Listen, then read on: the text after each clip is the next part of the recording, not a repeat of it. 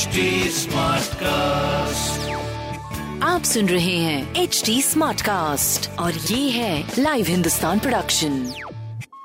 नमस्कार, ये रही आज की सबसे बड़ी खबरें।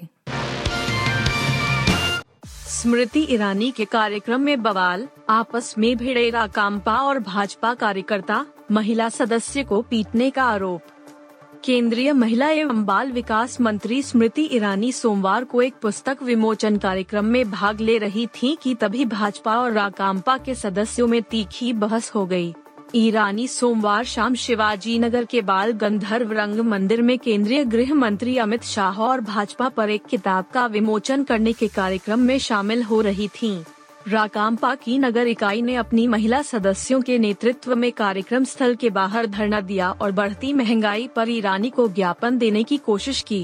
उन्होंने महंगाई के खिलाफ नारेबाजी भी की और कार्यक्रम में मौजूद भाजपा कार्यकर्ताओं ने भी जवाब में उनके खिलाफ नारेबाजी की, जिसके बाद स्थिति तनावपूर्ण हो गई। लखनऊ का नाम बदले जाने की अटकलें तेज, योगी के ट्वीट से मिले संकेत। प्रधानमंत्री नरेंद्र मोदी के स्वागत में मुख्यमंत्री योगी आदित्यनाथ के एक ट्वीट से राजधानी लखनऊ का नाम बदले जाने की अटकलें लगाई जाने लगी हैं। कहा जा रहा है कि उनके ट्वीट में पहली बार ऐसी भाषा का प्रयोग किया गया है। इस भाषा के अलग निहितार्थ हैं। सोमवार को योगी आदित्यनाथ के नाम से संचालित ट्विटर हैंडल से ट्वीट किया गया, शेषावतार भगवान लक्ष्मण जी की पावन नगरी लखनऊ में आपका हार्दिक स्वागत है। यह ट्वीट मौसी एयरपोर्ट पर राज्यपाल आनंदीबेन पटेल के साथ प्रधानमंत्री नरेंद्र मोदी का स्वागत करते हुए खींची गई तस्वीर को टैग करते हुए किया गया है। मानसून बंगाल की खाड़ी पहुँचा, गर्मी से मिलेगी राहत, आज यहाँ बरस सकते हैं बादल। भीषण गर्मी से तप रहे देश के लिए राहत भरी खबर है। मानसून ने अंडमान सागर और बंगाल की खाड़ी के दक्षिणी हिस्से में दस्तक दे दी है। केरल में यह 27 मई तक पहुंच जाएगा।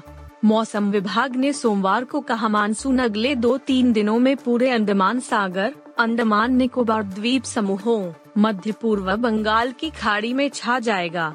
आमतौर पर इन क्षेत्रों में मानसून 22 मई को सक्रिय होता है।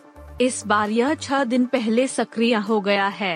वहीं केरल में यह सामान्य तिथि से 5 दिन पहले पहुंच सकता है।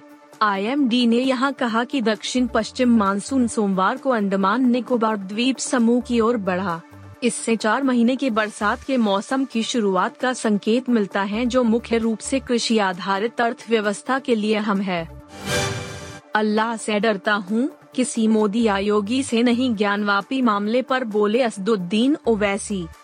ऑल इंडिया मजलिस इत्तेहादुल मुस्लिमीन के अध्यक्ष असदुद्दीन ओवैसी ने सोमवार को कहा कि वह ज्ञानवापी मस्जिद के सर्वेक्षण से आहत हैं और 1991 के उच्चतम न्यायालय के फैसले की अनदेखी की गई है।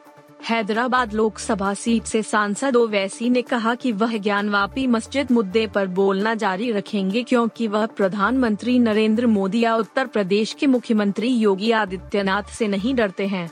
गुजरात के वडगाम में एक रैली को संबोधित करते हुए ओवैसी ने कहा, ज्ञानवापी मस्जिद के मुद्दे पर बोलने पर लोग उनसे सवाल करते हैं। मैं बोलूँगा क्योंकि मैंने अपना जमीर नहीं बेचा है और न ही कभी ऐसा करूँगा। मैं बोलता हूँ क्योंकि मैं केवल अल्लाह से डरता हूँ, किसी मोदी आयोगी से नहीं।